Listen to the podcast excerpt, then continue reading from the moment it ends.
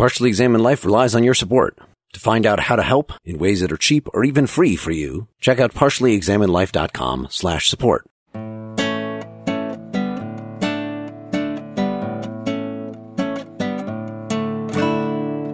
You're listening to the Partially Examined Life, episode 209, part two.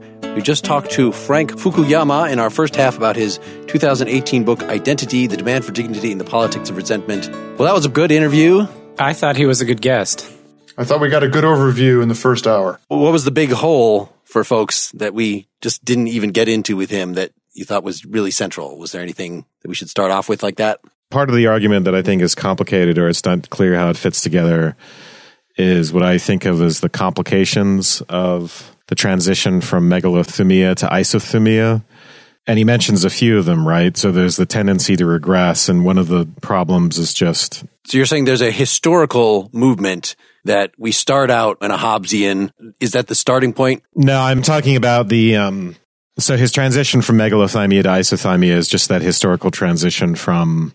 Yeah, maybe Mark, this is what you were saying, but it's just that transition from the aristocratic sensibility of wanting recognition for one's superiority to the liberal democracy sense of recognition, wanting recognition in the form of equal rights for oneself as an autonomous, a human being capable of autonomy and moral choice. And in a way, that's the story he tells in the end of history. It's about that transition and the triumph of liberal democracy, the triumph of isothymia.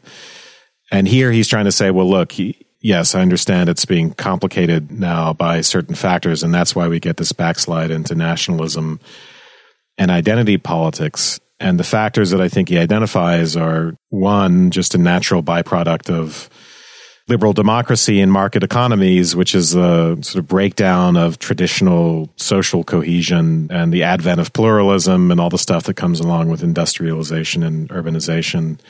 And the second stuff is just that typical class dynamics, income inequality and things like that can lead to this sort of thing because relative deprivation can be felt as a blow to one's dignity, a blow to one's pride. But the most interesting thing and the most complicated, and I'm not sure that we got into it enough, is his concept of what he thinks of as the modern conception of identity.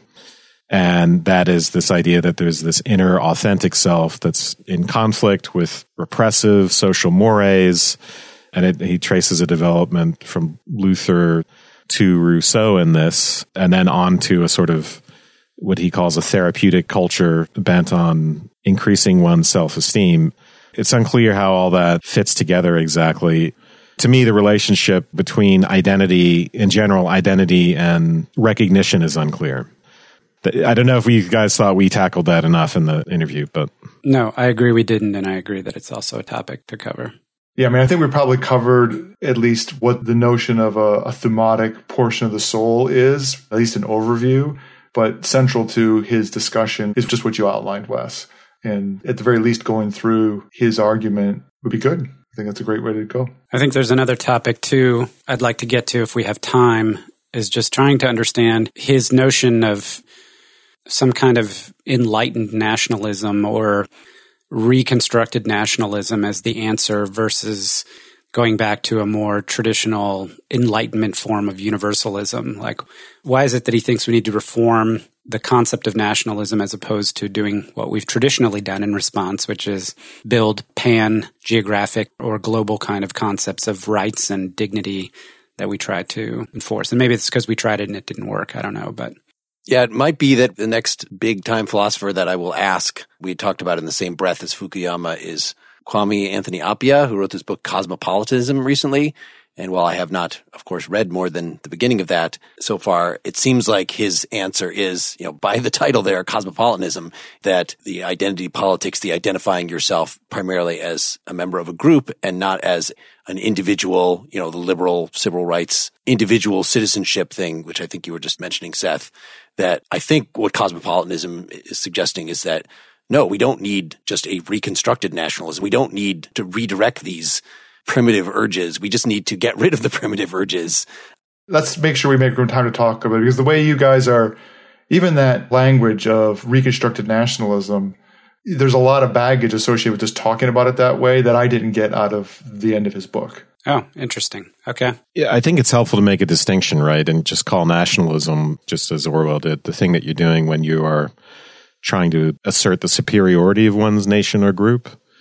And then use another word like patriotism when you're just talking about a sort of positive attachment to a way of life or to a culture or to a certain set of principles. In his case, Fukuyama has advocated we give up any attachment to an ethnic identity or a cultural identity insofar as that's just attached to ethnicity or to a kind of thing that an immigrant, for instance, couldn't partake in, and embrace a cultural identity which is actually kind of based in principles, right? Based in democratic principles, based in the sort of thing that anyone can adopt and assimilate into and have as a shared national goal. And I would think of that, you know, as a sort of patriotic attitude rather than a nationalistic one.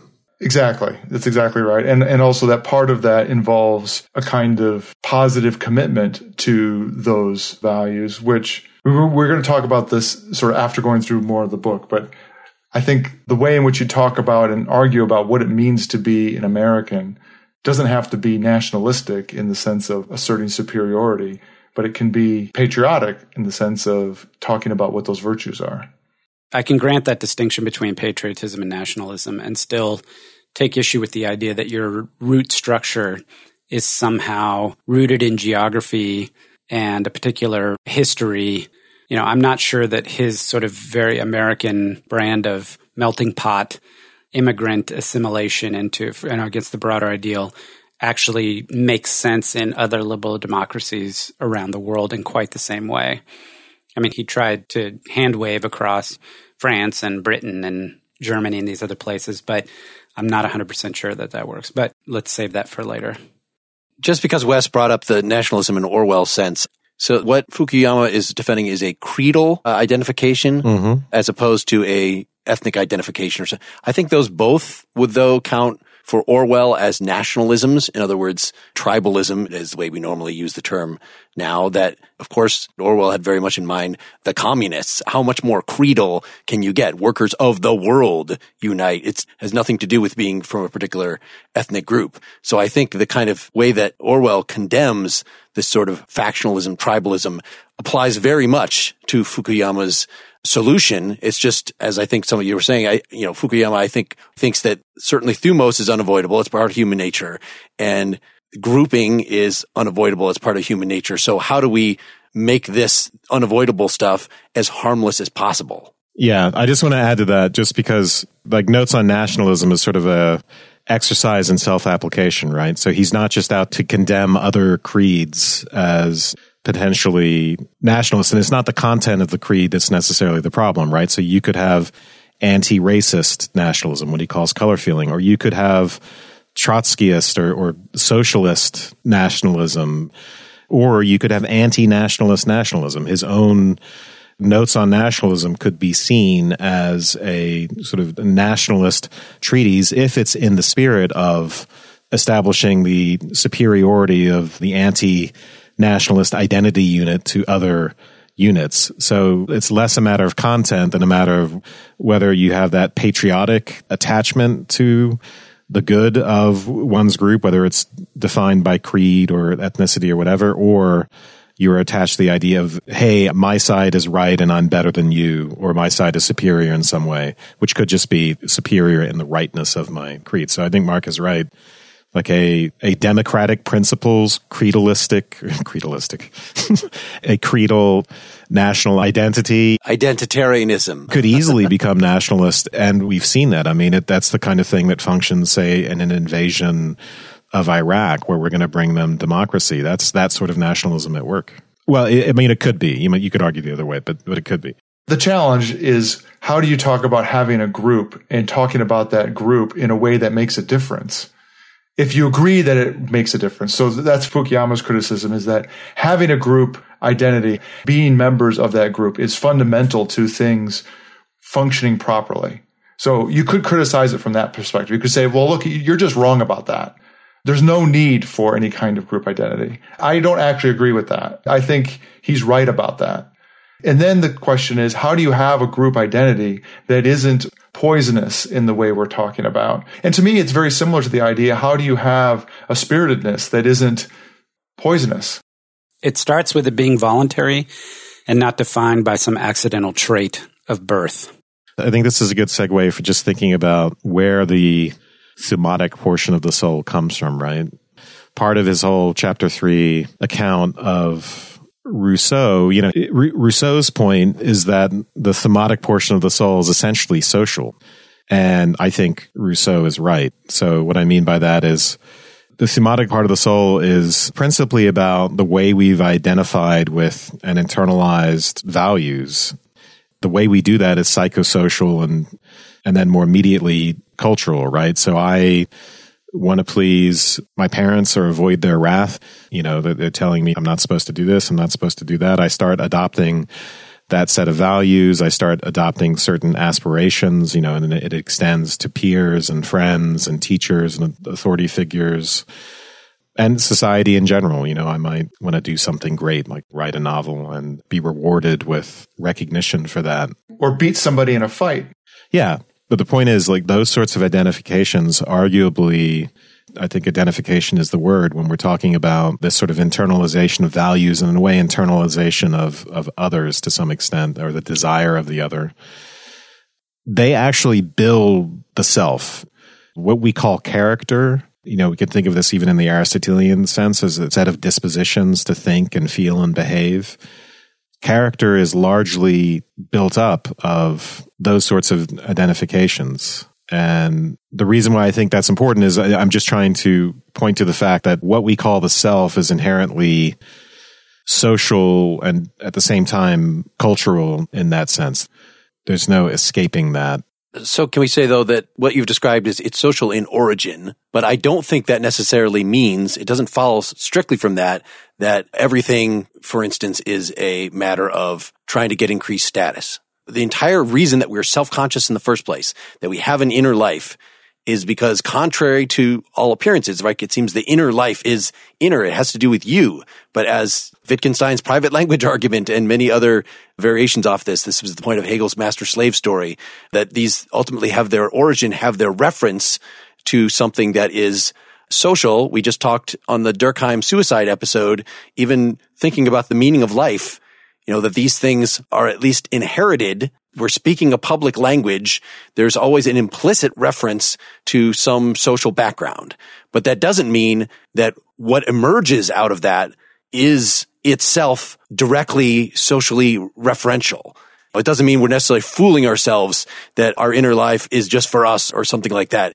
If you think that you started out in the world as a individual selfish entity and now you should pursue your desires. That's wrong. That's a story about origins.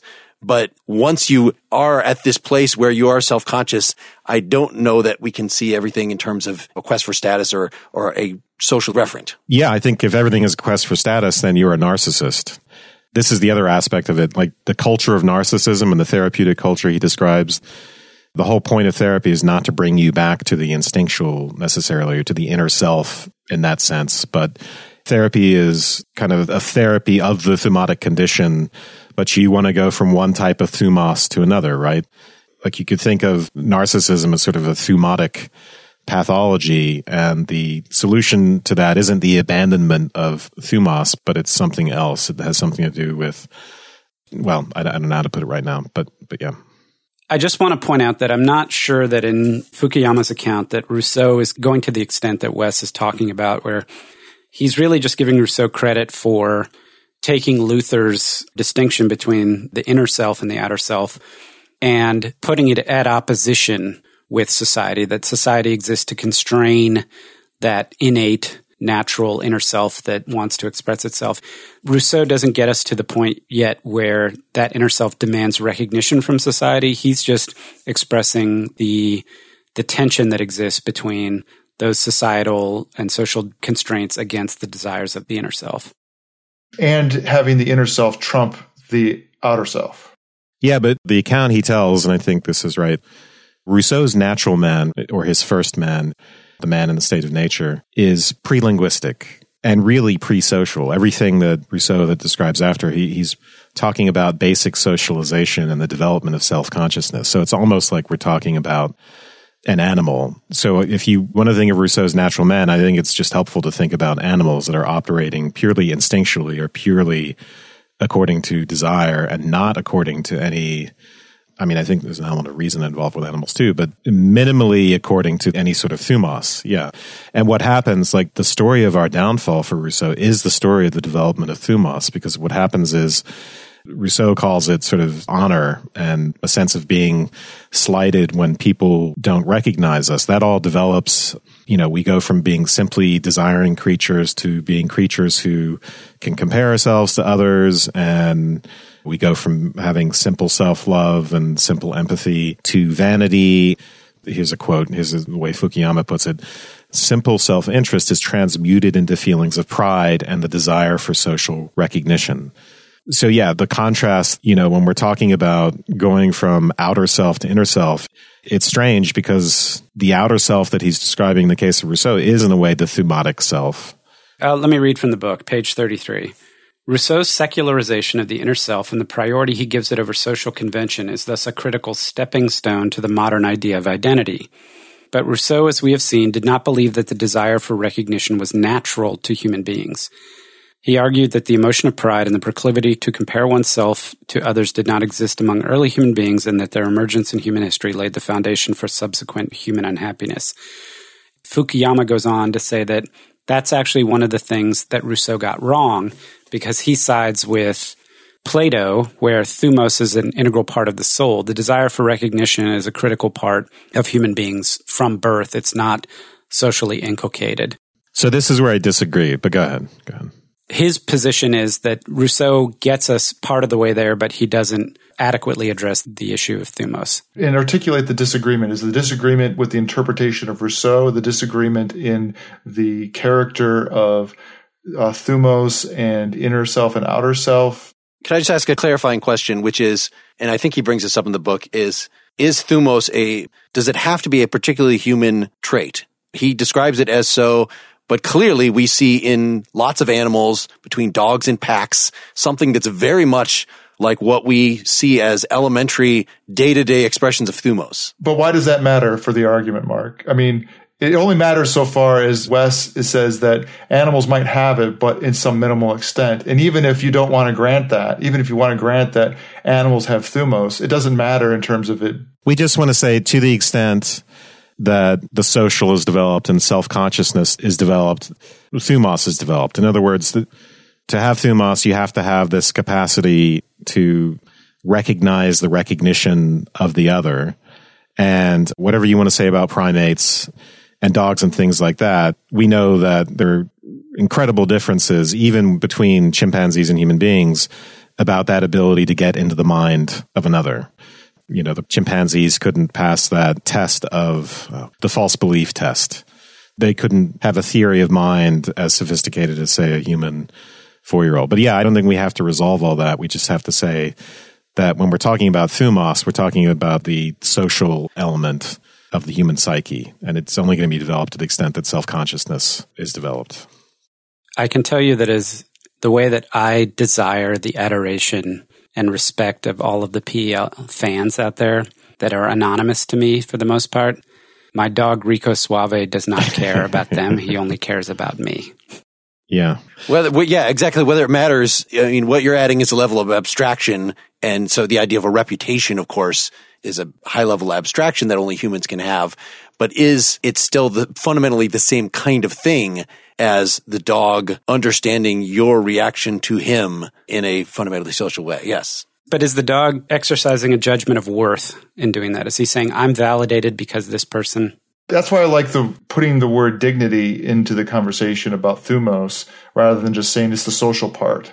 Because it has to do with the way you understand yourself in relationship to the outer world. It's not as simple as saying, I have an inner world, I have an outer world, or there's an inner world, there's an outer world. It has to do with the connection between them. So, yeah, if you've walked into your home and your dog is slinking in the corner looking ashamed because it did something wrong, and then you find out it ripped something up or did something else, you know, that's an essentially thumotic function, right? It can't be ashamed of itself. And, and even if you, you come back and say, oh, dogs can't really be ashamed, it's sort of a, a gradation or approximation. I totally agree. But at bottom, you see the beginnings of a thumotic function. They have to be aware of your negative awareness of them. Yeah, this is exactly how the thumotic portion of the soul is a distinct portion of it. It's the part that has that kind of reflexivity. Desire would be you know, rooted in yourself that you're actively inclined towards things outside of you. Your calculating reasonable part has to do with the way in which you are processing things outside you. But the thumotic part has to do with the way you understand how the things outside you are understanding you and your reaction to those. Okay. Interesting point, Dylan. Let's take that tripartite structure that you just described. Desire, it's what you want, the intentional object, whatever.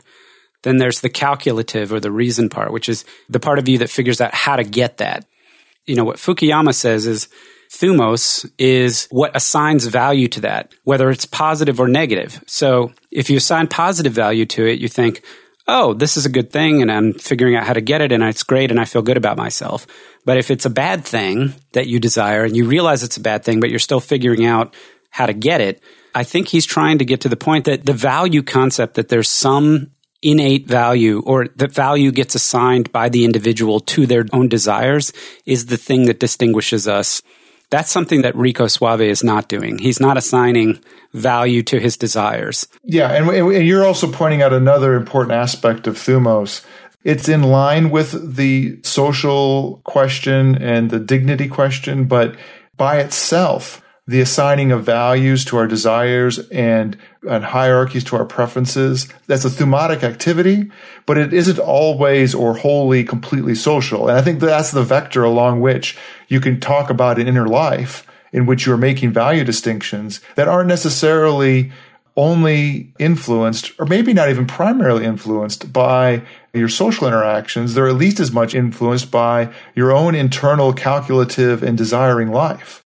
Yeah, I think that is actually really crucial. Something I wanted to talk about as well. The sense in which we can be self recognizers, right? And sense in which we've internalized all of these different influences, but also use them to forge our own code, let's say, or our own internal recognizer. And that's what we're faced with essentially anyway. This is like the object, right? This is the thing that we've internalized that we're dealing with. It's not, I'm not literally going out and saying, oh, at some point saying, oh, mom and dad are going to be unhappy with me if I don't brush my teeth this morning. I just know that's good for me. And I perform that function for myself. And that says a lot because, right, the narcissist in some sense has a deficit of that internalization and looks for external supply, right, is concerned, you know, about status, is overly concerned about getting it from the outside. And that is the type of thing that will lead you to want to shore up your sense of self by identification with a group and kind of nationalistic identification with a group.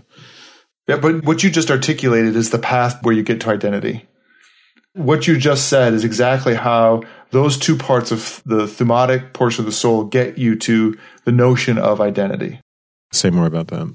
Well, that part of your soul that involves defining for itself its values and its preferences. Part of that is in line with the reflection that you have from the rest of the world and your upbringing and stuff like that.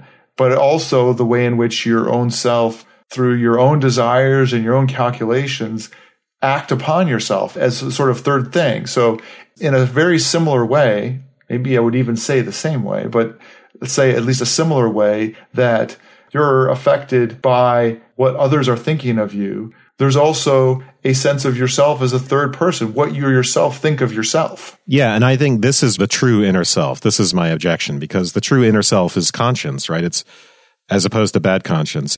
That's what Luther is getting at it, with his faith and his conscience as opposed to the bullshitty stuff that was going on with the Catholic Church and simply displaying one's faith, whether one had really had it or not, in works and in rituals and things like that. So the inner self is also, on my view, essentially thumotic as well. It's just a different kind. It's of the two sorts that we've sort of outlined. Let me make a comparison to just confuse things that I brought up earlier, which is this sounds a lot like will to power. So is this thumos basically the same thing as what Nietzsche means by will to power. Obviously, we're not going to read Nietzsche. We're not quoting Nietzsche. I don't agree with that. Nietzsche thinks he's talking about the same kind of thing. Maybe he also thinks that he's saying it more profoundly and carefully and, and fully than Socrates is, but just to whip out that they're exactly the same thing, there's, there's a lot of talking to do about that. So what's the point that you want to jump off of, Mark? By making that equation, what do you want to be able to say and blame Thumos for? Will to power is not always bad, by the way. There's good and bad versions. So I'll leave it to Mark now. Right. The way we've been talking about Thumos here makes it sound like there's unhealthy narcissistic thumos. There's basically the two sides of Rousseau. We are saying Rousseau, on the one hand, according to Fukuyama's analysis, is pointing at the bad stuff, our dependence on society, our bowing to peer pressure, essentially. And then also the growth of an authentic self is also thumotic in origin. And that is a way of saying that there's a good thumos and a bad thumos. And when we say will to power, that sounds like it's necessarily power over others. And then when we're trying to be good liberal interpreters of Nietzsche, which Fukuyama is not, incidentally, then we want to say, no, no, no, will to power can be just me identifying with something that I'm doing. And really, in other words, having an authentic self doing what Wes was just describing, where I have developed my own sense of myself so that I have my own conscience and I have an independence so that is an expression of will to power that is not necessarily stamping on other people. Yeah. Can I remind us of some of the different versions of will to power? Insofar as they are matching the different versions of Thumos here. Yeah. Well, just like bad conscience is will to power, right? So when someone feels really guilty uh, or has a really harsh superego, and this is what he associates with slave to morality, that's a messed up version of will to power, essentially the will to power has been derailed in an unhealthy way. And then there is ultimately, right, there's gay science. There is will to appearance, as Nietzsche puts it. There's the will to sublimate to the aesthetic. You might disagree, but that, that arguably is the sort of will to power that Nietzsche thinks is the highest and best expression. There is raw blonde beast will to power, right? Just the master dominating over the slave or a caste system. But Nietzsche actually rejects that and says that slave morality and ressentiment actually are versions of that. They're just covert versions of that nasty oppressiveness. And he's actually looking for something else. You're conflating two different things. Thumos and the inner versus the outer are two different things. So the idea of thumos has existed since at least Plato. Again, we're talking about Fukuyama's interpretation, but the distinction between inner and outer that comes from Luther, which is religious in nature, the, the individual's ability to be a moral agent, right? And then evolves in Rousseau to become more social or lay the groundwork for the political. The prioritization of the individual over the society does not in itself entail the need for the individual to get recognition from the society for their individuality. Rousseau's distinction is about pursuing whatever those drives and desires are that are individual and that he thinks of society as obstructing that. But it doesn't contain a thumotic element. Those two things come together to become the modern basis for identity. And I think those two things are required for Nietzsche's will to power. So I just feel like we're kind of muddying the waters here. Well, I that. just, I don't think that the non thumotic version of the inner self really exists. Like, that's my point. The self as we know so it is I, inherently I, thumotic. I, I think Seth, maybe the reason that you're reacting the way you are is because in the identity book, I really think you're right that he paints a simpler picture where Thumos really just is, you know, he gives, of course, this history that we've been saying that goes back to Plato, but then he separately talks about identity and he doesn't necessarily say Thumos is the source of all self-consciousness or something like that's not in the identity book. That's in the end of history book. And I don't know if he didn't bring that up again because it just complicated things too much or if he changed his mind about the simple relationship between the two or, or what. At the very least, it, you can just take the cue from the title because identity politics is related to the demand for dignity and that notion of dignity and whatever demand an individual would have either for themselves or as a member of a group is related to the thumotic portion of the soul. You know that's a tight line that basically is what his book is about. And making the grander claim that actually our self consciousness is directly related to our thumotic portion of our soul. What fundamentally makes us human is distinct from animals. Well, the way you just put it, it does sound like self consciousness is pointing at yourself and being able to say that is a thing that exists and is worthy to exist. So like built into self consciousness, I think according to his story is right there the notion of dignity. It is, yeah, because right, remember to be human is to be able to risk one's life or really ultimately one's consciousness or one's identity. You subject yourself to the threat of death or to the threat of psychical annihilation or humiliation. That's what makes us human. That's what makes us moral agents, being able to take that risk. I can buy that, that the, you know, the maxim to thine own self be true is sort of in some sense underwritten by recognition that comes from God. And then once God disappears, you have to replace that recognition with something else, but it's still ultimately part of the whole experience. And the first part of that, though, is that it started as social and then we abstracted that to God. So we made up a pretend impartial spectator to substitute for the actual kings of the earth, you know, someone who would be morally superior to those kings. And so I guess that's a question. When you get rid of God, do you then need to replace it with actual people again? Or do you replace it with something even less superstitious, more abstract, something like the inner self, the conscience? There's no replacement for God. As, as a spectator of your inner life. The only replacement for God is a good golden calf. Sorry. Is an elf on the shelf to stare at you. I'm, a, I'm gonna I'm going to say that the evidence indicates that that was not an adequate replacement, Wes. But I'm they got a bad rep.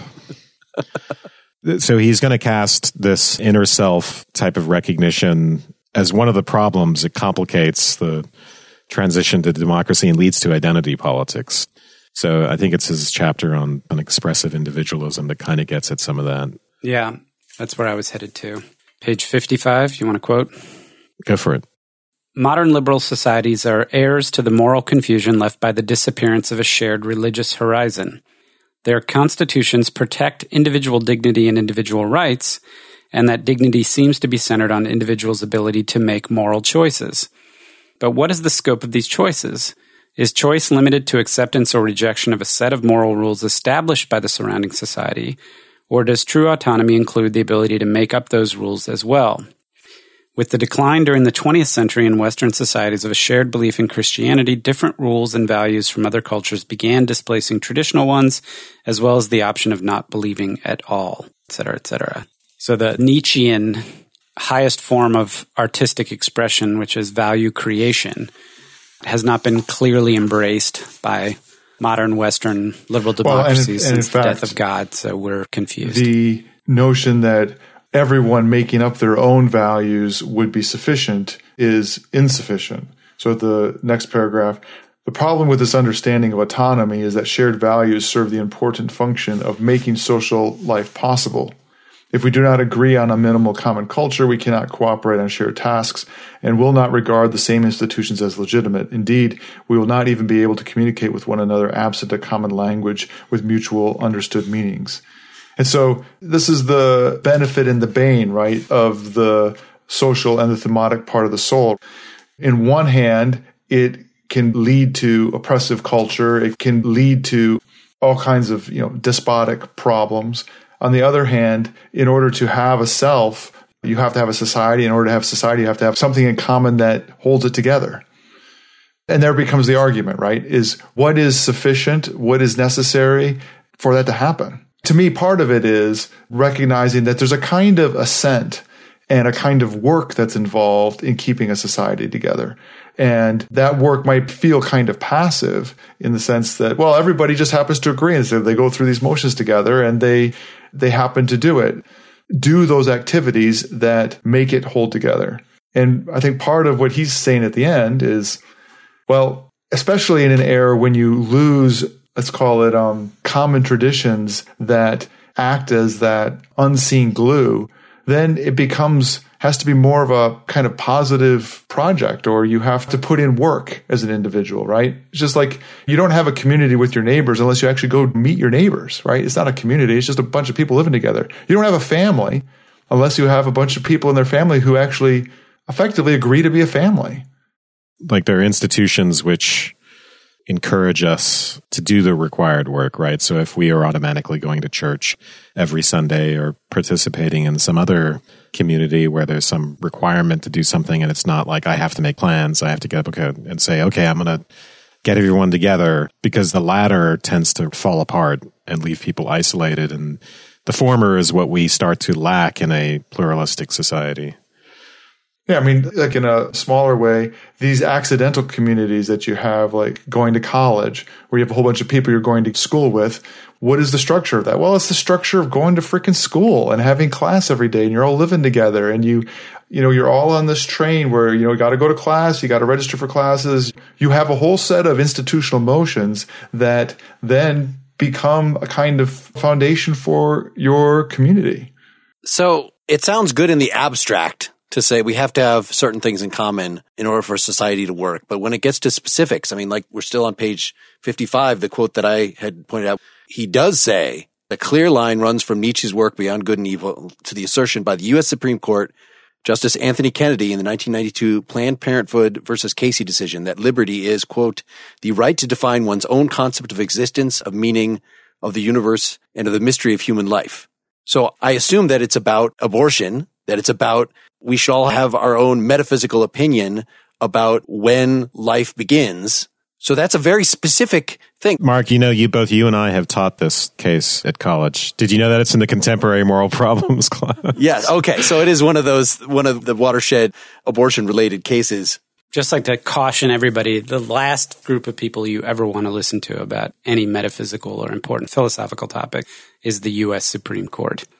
I think at some point we'll do a philosophy and law thing like we did in that class. It was useful to read some of the opinions like that. To give this some clarity, and this is rooted in Roe versus Wade, the idea is that this is an unanswerable metaphysical question because you have this thing that starts out as a clump of cells and then eventually is a recognizable human being.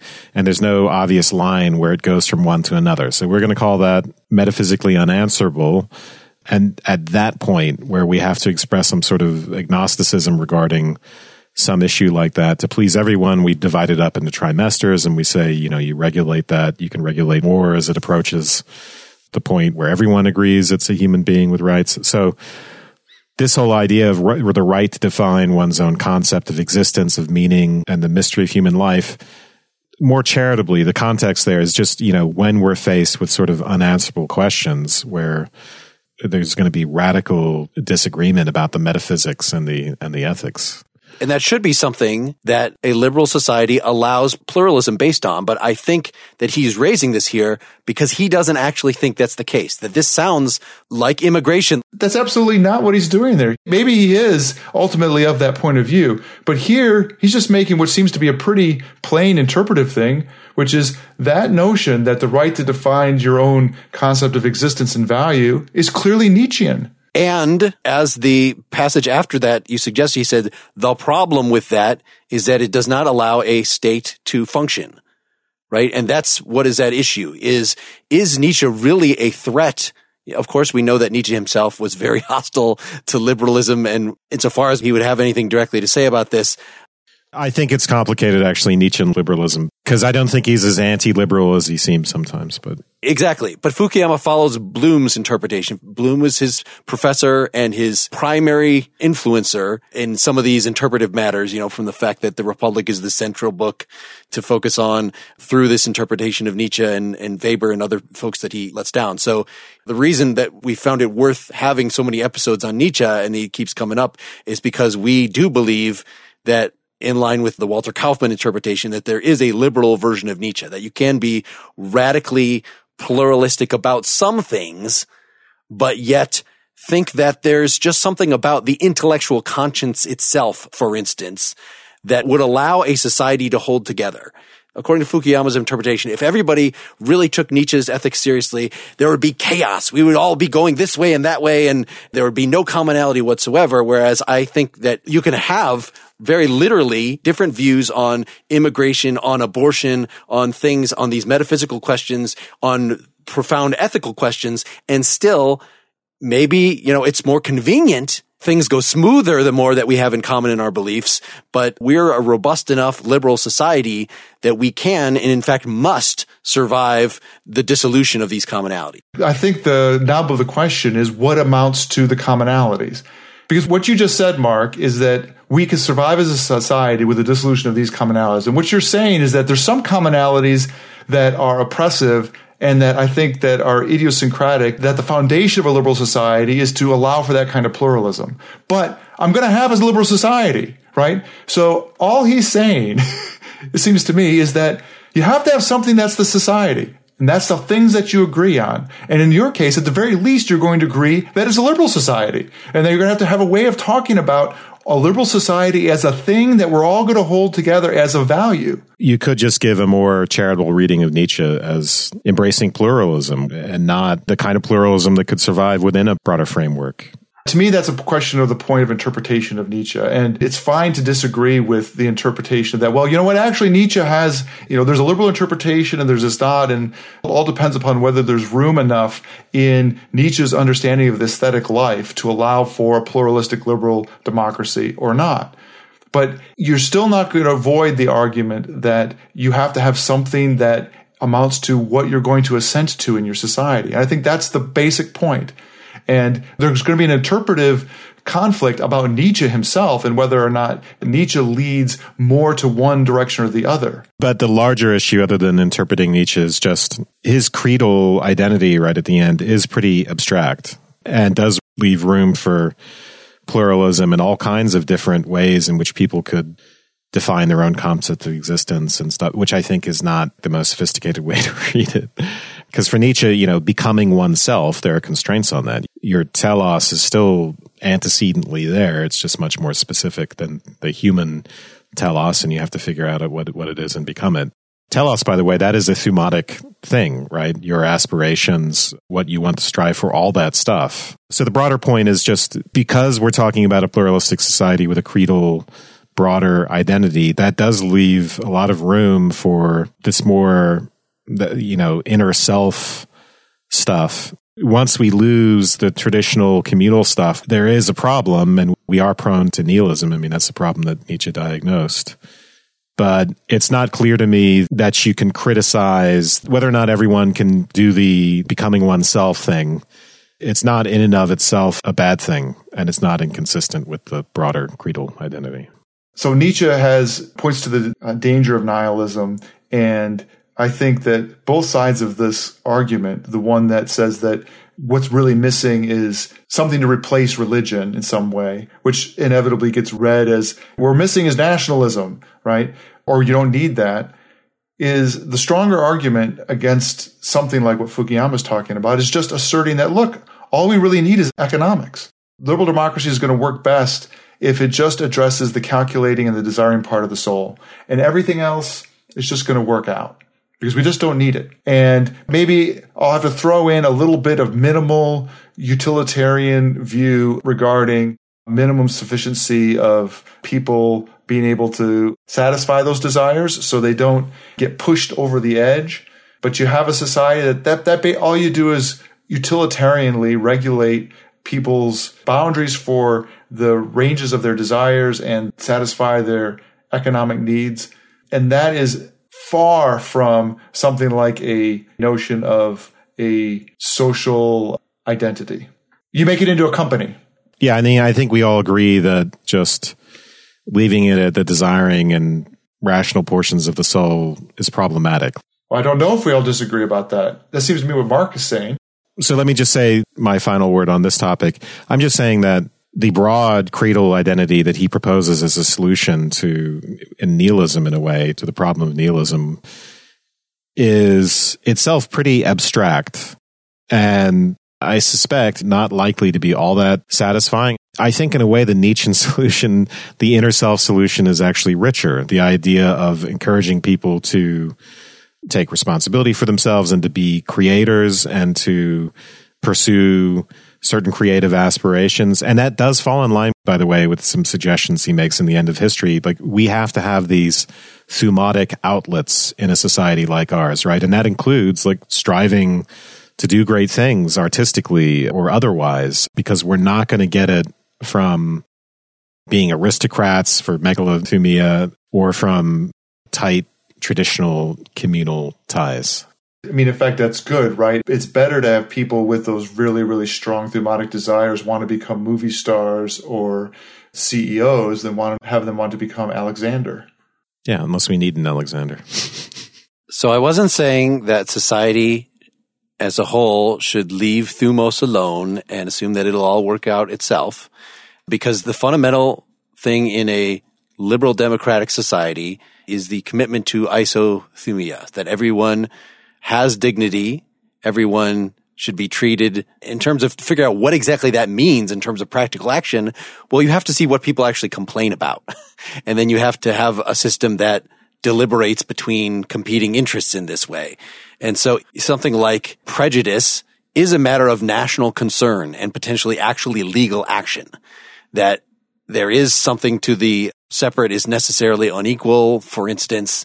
And so if you were really saying hands off, we're only going to have the government or the culture at large, social pressures be involved on a societal level with things that have to do with making economics run smoothly that would clearly not satisfy that condition. Everybody being respected as an individual because that is constantly under attack from many sides. That doesn't mean that the government or social pressure should have carte blanche in correcting all such situations. This is just a practical matter to be figured out at, by the society as it proceeds.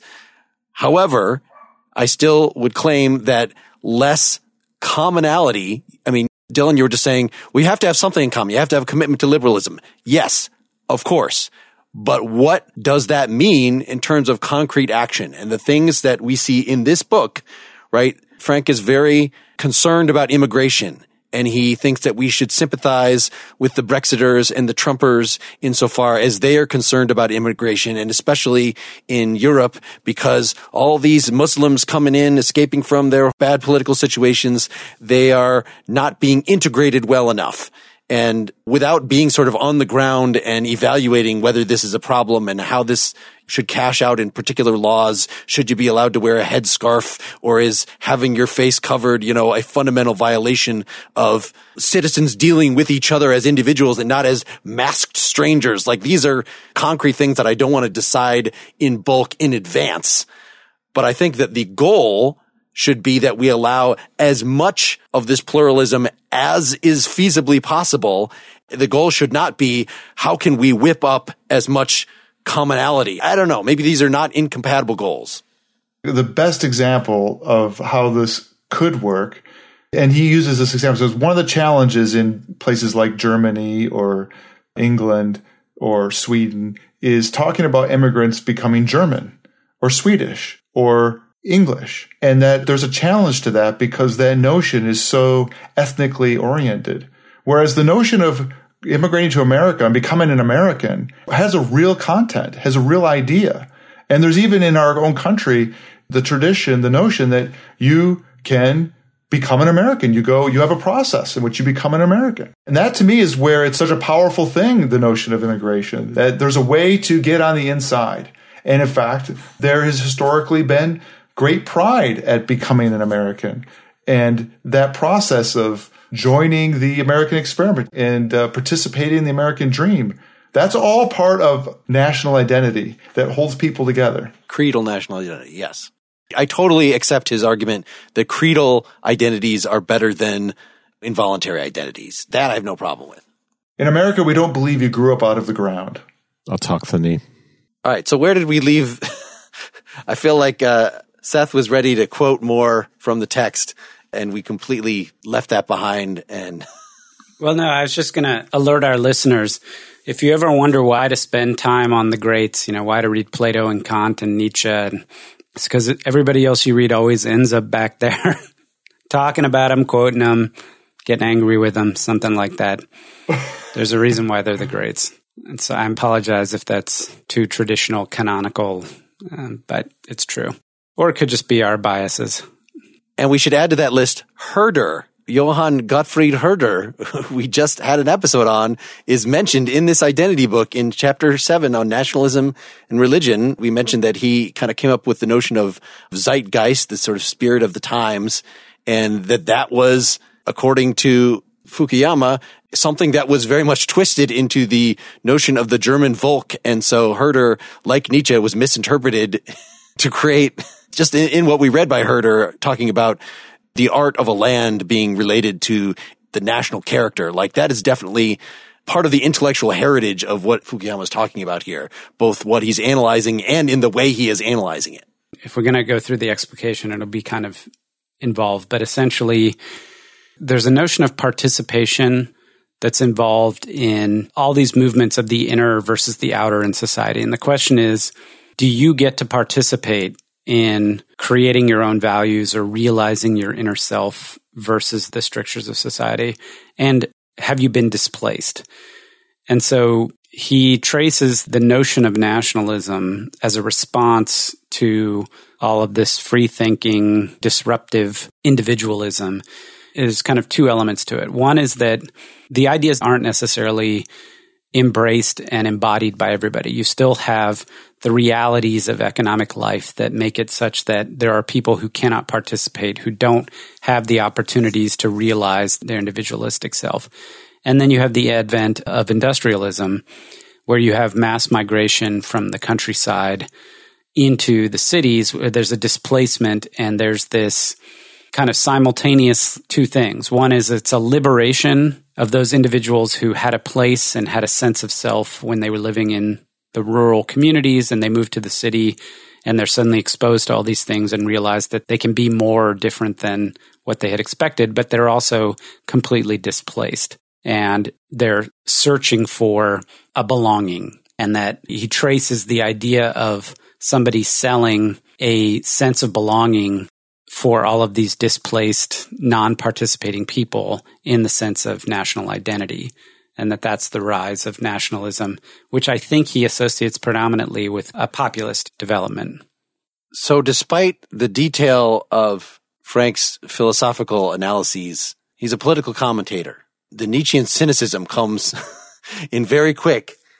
Something like Why do you say political commentator versus a political theorist? Because he's talking very specifically about things, you know, wrong with Black Lives Matter and with Trumpianism, he's really getting down to the nitty gritty. Yes, of course he's doing a lot of theory, but if you are cynical about this, you might think that he sort of decided on the specifics of where he's going to come down in terms of what he's going to condemn and what he's going to condone.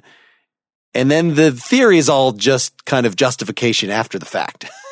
I guess I'm separating these things. I think you could find his explanatory apparatus very useful and still end up with a very different actual political view in terms of what specific measures you are for and against. What I've described as he talks about as a thick nationalism. This is what we associate with conservatism through Burke.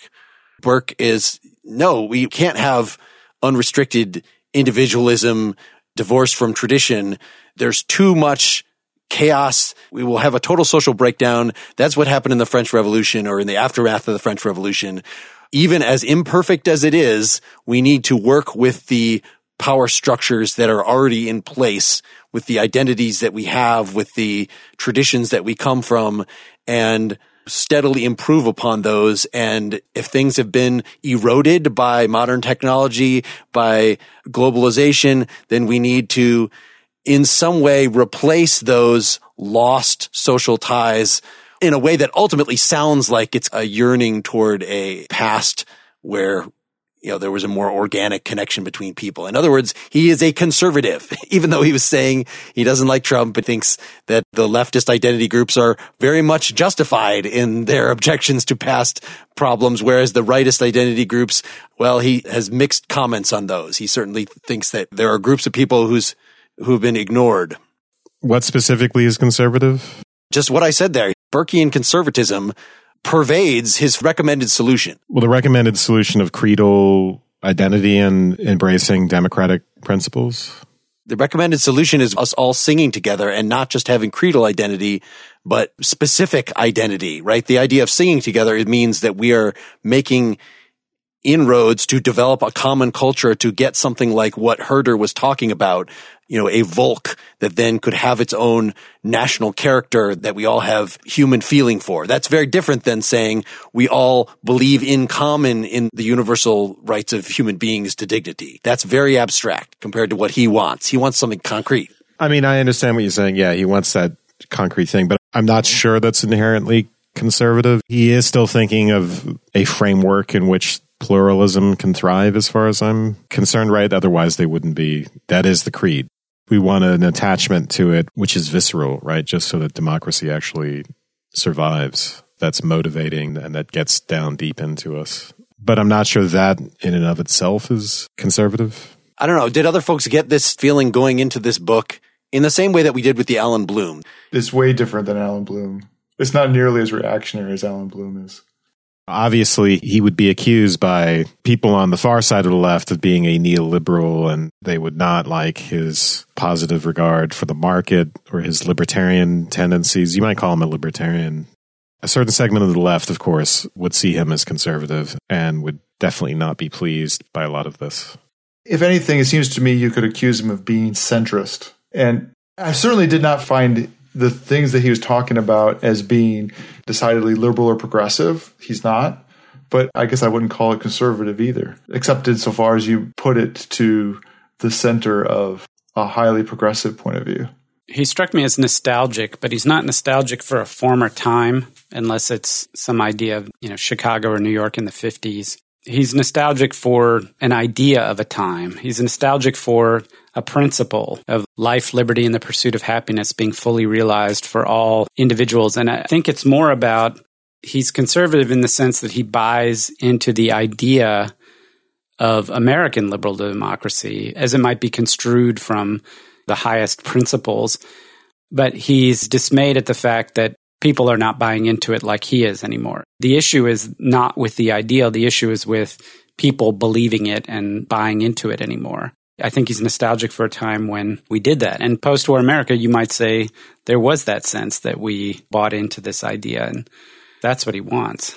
And if anything, the kind of nostalgia he has, and he said this in the, the conversation we had with him, if anything, it's pointed towards liberals rather than conservatives in the sense of saying, look, there is a way to talk about your liberal progressive values that involves also talking about America as a positive place. Yes. And he explicitly rebutted what I thought was his main critique of liberalist identity politics, which is as soon as you name a group and as soon as you say that group has its own particular virtues and I want to be recognized intersectionally for the various things that I have suffered as a member of this group and also this group and also this group, all of which are oppressed.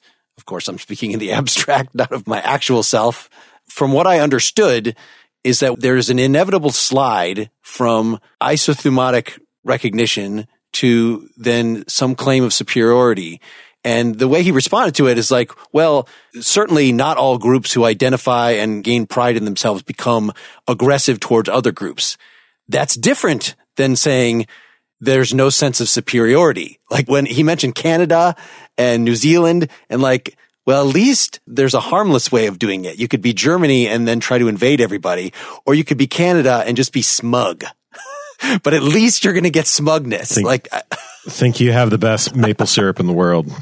There are two things. One is that national pride, for instance, like if you're proud of something, yeah, it's like the way Orwell tries to define an innocent version of this as patriotism. Like it's a way of life you value and you want to see it preserved and so on. But there's a fine line between saying that and saying my way of life is just better than yours. If you're proud of it, you're proud of it for a reason. The second thing for me that having to do with identity politics is there's a fine line between identifying oneself as a victim of something and then identifying other groups as aggressors or as victimizers simply by virtue of their some sort of involuntary identity. And then also there's the problem of victimhood can be a form of moral superiority.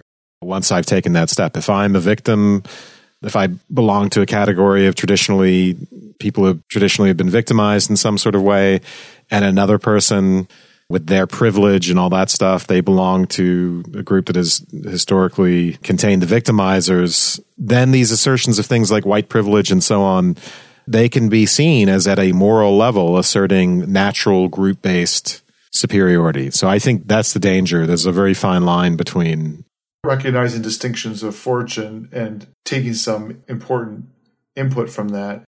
That is essentially why I brought up will to power. I would like if he had a third term. So there's isothumia, which is the desire to be treated equally. There's megalothumia, which is the desire to be treated better than others. And to be recognized for being better, being more excellent. Yes. It seems like the partisan of pride in group is to say that there is something distinctive and wonderful about this group.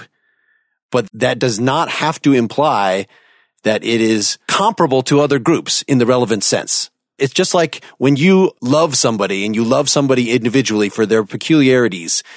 It's not necessary that you literally believe that this person is better than all the other people. It's just that you have a personal relationship to that. And so is that not just what something like Black is Beautiful is trying to do? Granted, it is historically set as a reaction to a culture that said black was not beautiful. And so I'm exerting that in contrast to that. So in that sense, it is making some reference to victimhood. But still, if you get it, essentially what it is trying to do, it's to make itself not marginalized. In other words, to be marginalized is to refer to the greater society as the main thing. And I'm merely this thing on the margin identifying myself. No, it's to put itself front and center. And so in that sense, it is to reorient without everything coming down to a zero sum game of better than, worse than status let's think about a version of that to which we'd all naturally be opposed, like something like white pride. Why is that objectionable? Is there a version of that which is just white patriotism as opposed to white nationalism? The form that it usually takes is some other kind of ethnic pride, right? Being proud of being Irish. I would never be proud of being Irish. and I came here from Ireland when I was nine. What if you were just said, you know, I really think the Western canon, as it has been traditionally taught, so including ancient Greece, people that have, don't have anything in common with me, and instead of the word white, which obviously means, you know, it's super racist, I'm going to say, I'm really proud to be a member of this Western tradition. Is there anything wrong with that? I don't think so, but I think you would be in dangerous territory in a humanities academic department if you ever said that. I'm not actually asking because this is something I want to do and I want to know if it's okay. I'm asking as a matter of principle. No, I know. how would Fukuyama analyze that? Yeah, I think he would be okay with that. But the difference is like, I don't go around thinking, yeah, I was raised in a Western culture and we did all these great things, invented natural science or whatever, and then someone says, no, it actually was in this culture back, and I'm, therefore I feel proud. This whole thing of me identifying with what Orwell calls the power unit, right? And feeling amplified by that. I think that's the problem. It's one thing to value a way of life, like to value, and yeah, I think Mark, you have a very good idea. Just talk, talking about valuing the Western tradition and loving it, loving Western literature, loving Western philosophy, and then wanting to use that as a way to say, yeah, you know, like to amplify myself, to boost my self esteem, to get to one of the themes in his book. Like the idea that I'm going to use something like that to boost my self esteem. First of all, that's awfully fragile and insecure. I just don't think it, it's a good road for anyone to go down. I think you can value it without identifying it so personally with oneself. I guess isn't part of that pride having to do with feeling like you're part of that thing that you think is great? Just like the identity that you'd have with any kind of activity. You're proud of your kids doing well at the track meet, right? I'm not part of that. I mean, are you saying you're not part of that in particular? Yeah, I don't read Shakespeare and think, yeah, like we're related and he was an amazing writer or something like that It would more be because you would be a devotee of Shakespeare. And so as a fan, you feel part of the fan community. And insofar as then you write anything yourself, you would be participating in that tradition. But it doesn't do anything for me thematically. It doesn't win me recognition. That's what I'm talking about. Like I can't take pride in myself because of Shakespeare.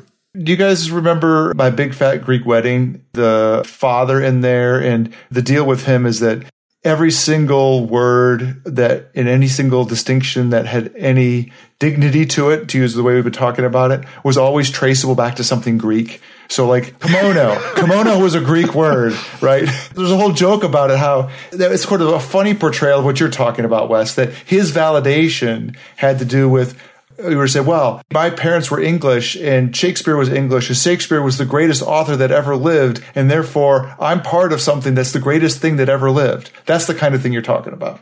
Yeah. And this is something I thought about a bit because, you know, there was a time like after the Boston bombings, I actually worried a lot about like the anti Muslim backlash and all that stuff.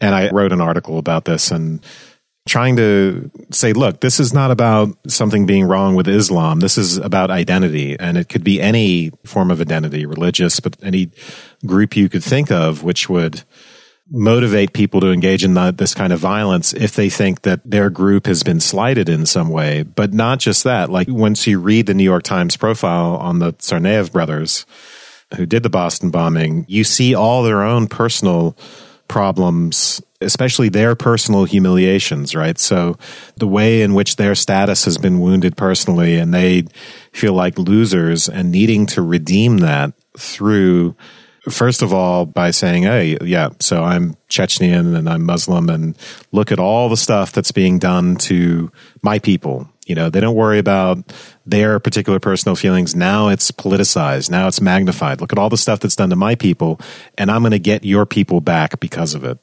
That's the type of like personal political barrier which worries me when it comes to using one's culture to bolster one's self-esteem or to justify retaliations, you know, to feel personally slighted if your larger unit, power unit is slighted.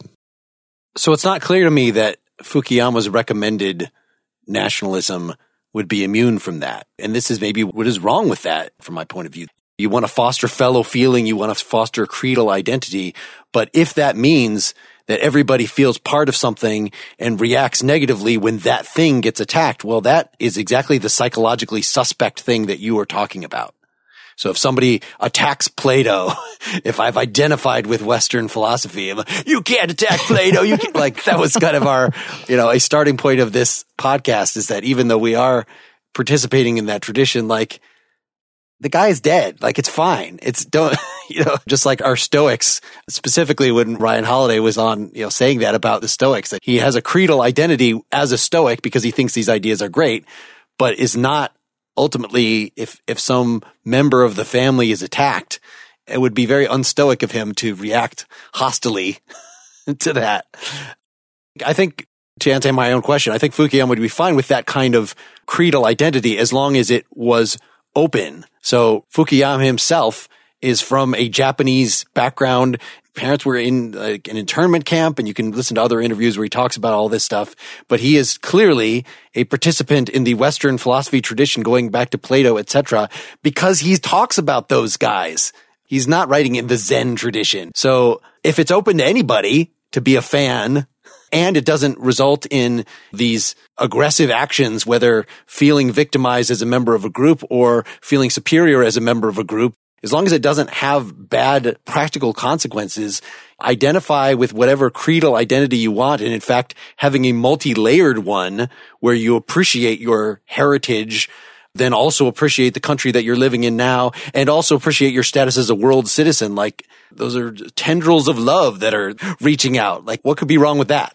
You know, I'm reminded of our Crito episode actually now because so I'm thinking about coming here from Ireland and like feeling Irish, basically an Irish accent. I didn't have any memories from, you know, being born in America and like doing the Pledge of Allegiance, or I, I don't even, th- I don't even think I did it. I th- just thought it was so weird. I just refrained from doing it. In the same way, way I thought confession was really weird in Catholic school in Ireland, just didn't do it. And I've never felt patriotic, right? Until I've been in situations where I think being in Europe and you get, oh, you're an American, let me tell you everything that's wrong with America thing. And then thinking that the criticisms are sort of uncomprehending, like, oh, yeah, this is the sort of thing an outsider would say based on watching films or based on envy or just their imaginary conception of what the United States is. Very, very simplistic, but definitely getting that feeling of like the same way someone would talk about your mom or your family like we have problems but you don't know us and you don't have the right to talk about like definitely like a visceral sense of of having been identified with that country and i think part of it is and this is something that I see as sort of the key point in the Crito is that your country and its customs and its laws and all those sort of things are really like psychologically constitutive of you in some sense. So it's hard you know, when your country is slighted, it's hard not actually to feel slighted personally to the extent to which you're aware of its formative forces being part of you. So I think that I'm not sure that's a problem that we can actually skirt around. And even in a society like the United States where it doesn't have an ethno, you know, it's not like being in a French national identity, for instance, with all of its history and the and the language and so on and so forth. There's still something there which I think people possess viscerally, they can become nationalists really quickly, even if you don't feel like it. You know, I'm sure during World War One, a lot of people probably didn't think a lot about their attachment to their country or or their willingness to fight for it until that kind of spirit got stirred up, and then a lot of people were gung ho to do that and did really destructive things because of it. Well, surely the problem when you were a young Irish boy is that you were drunk all the time. Is that right? Actually, I was looking at some anti-Irish like just all the nasty anti-Irish stuff that used to be published in papers and the cartoons representing them as pigs and especially around the the immigration period in the early 20th century. It's pretty amazing. Late 19th century, yeah. But you know it's all true. It's all true. Speaking as an Irish person. Any other closing thoughts? Seth or Dylan, any any last words? Did you like the book? Yeah, I liked it until we got to the point where he was talking about this, as we mentioned early on, the patriotism, the sort of what I call reformed nationalism, but the patriotism. So before I talk about that, let me say one thing about that I thought his diagnosis was really spot on. In chapter 10, he talks about how somehow we've transitioned from this idea that the liberal society is designed to protect individual rights to encouraging the full actualization of the inner self. So, in other words, he calls it the triumph of the therapeutic.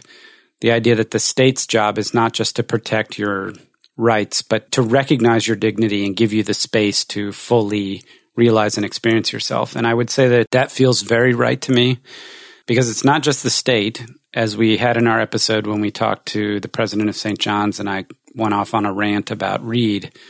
It's happening in institutions across the place. And I had this conversation literally every day with my wife about her 20 something employees who just feel like it's her job as the owner of the company. It's Viva Despa's job to validate them and pay them what they're worth and give them these things and acknowledge their innate worth. Goddamn millennials.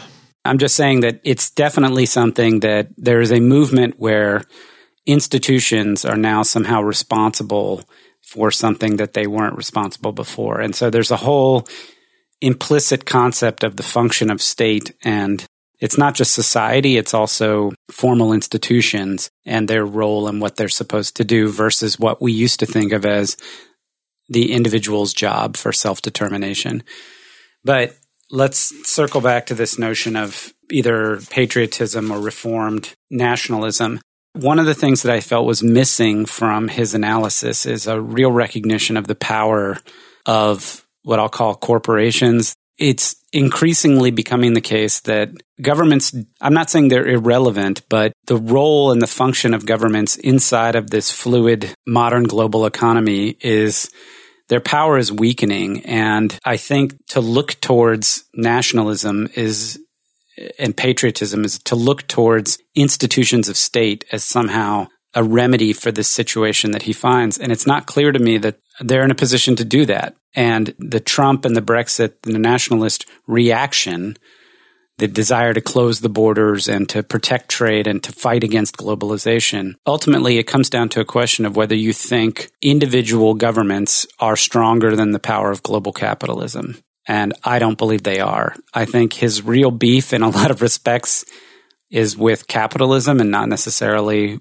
with other sorts of things where the idea that identity has become associated with economic worth. And so the shift in the global economy made possible to shift jobs and skills and technology is changing things in a way that used to not be the case. And that's really what's driving a lot of this and relying on people to identify with some sense of patriotism for a country that can't guarantee their economic security against the next change or the next innovation or the next shift in political dynamics doesn't seem like it's a good response or an effective response. Excellent. Anything last from you, Dylan? Did you like the book? I enjoyed reading the book. I would also point people to the end of history book. Even if you don't agree with it ultimately, I think the analysis is very interesting. I think he's a pleasant enough writer, pleasant writer. The kind of frustrating thing about identity just as a read is that he recaps so much. You could literally start anywhere in the book and he will re-explain what he has just said in the previous chapter. I completely you know? agree. It's like watching Dateline NBC and you know, you come back and they recap the whole Yeah, she was pushed off a cliff, and then anyway, he says that for, at the very beginning in the in the opening in the introduction to the book. The end of history is the same way. They could be much much shorter books with less repetition and organized a little bit differently. Just because when I go through and do my rewrite, my my summary, I just find okay, this chapter should be here and this should be here. I would change the way things are structured and, and make it less repetitious, but but very enjoyable writing. And then the end of history, I found the theory section three, I think it is on the struggle for recognition, just really a cool, fascinating analysis of a bunch of different not just Hegel, but a bunch of different political philosophers and how they're all related. Yeah, and good to know that there is a version of Hegel that we haven't run into before. He refers to it as the Kojève Hegel, Alexandre Kojève. Because who the hell, if you go listen to our, our episode on Hegel's Master Slave, who the hell knows what he's talking about? But at least the way Kojève describes it, at least it's a coherent story. It doesn't match everything I was taught that Hegel actually believes, but at least it is concrete enough to react to. So I appreciated that. And it had in common with the Bloom book, especially this identity book taken in isolation, that it's just saying, Oh yeah, this was Kant's view without actually quoting, without getting into the scholarship because it's written for, you know, a general reader audience. He really wants to make a difference in the world politically. And so he avoids some of the arcane scholarly questions that would be useful. And maybe he addresses those more in the end notes because I didn't get to that. Are you saying Fukuyama wants to make a difference in the world politically? Oh, yes. You didn't get that? no, that's why I asked him the question in the interview who's your target audience? And he's like, well, it's not conservatives. I'm trying to chastise the left for. Let's see Fukuyama go to some of these college campuses where intersectionality is the all the rage and see what kind of reception he gets. I mean, if he's part of the Bloom tradition, it's not going to be positive. I'm not sure who he was thinking he's going to convince and of what. He's trying to split the difference. He's trying to please everybody. All it takes is one tweet, Seth, and he will never speak at a college campus again. that hashtag goes viral. Don't you think he's part of the intellectual dark web? Yeah, exactly. no. Or uh... all right, one day we'll have Cornel West on here. All right, thanks, guys. Next time we are talking about Frantz Fanon. We'll be rejoined by our friend Lawrence Ware to discuss Frantz Fanon's Black Skin White Masks. Is it Fanon? So we'll Fanon. Frantz Fanon. You shouldn't even say the last N because it's French. Let's not get that French. Franco. It's Franco. So come back. We'll be able to elaborate a little more on this, but th- this was our promised identity politics episode. It just happened and it wasn't annoying in the way that, that when we usually talk about that, I, I, don't think. So we'll have another chance to be annoying next time. Please go to partiallyexaminedlife.com, comment on this episode, especially if you're familiar with the book and not merely giving a gut reaction to whatever political slant we had. Uh, we'd love to hear your ideas on this, and you can do that on our Facebook group. You can do it on Twitter, etc., etc. Our closing song is by Richard X. Heyman, who, like Fukuyama, is very interested in history. The song is called Cornerstone, and we talk about it specifically on Nakedly Examined Music episode 61. So look for that at nakedlyexaminedmusic.com. Thanks, everybody, and good night. Good night. Good night. Good night.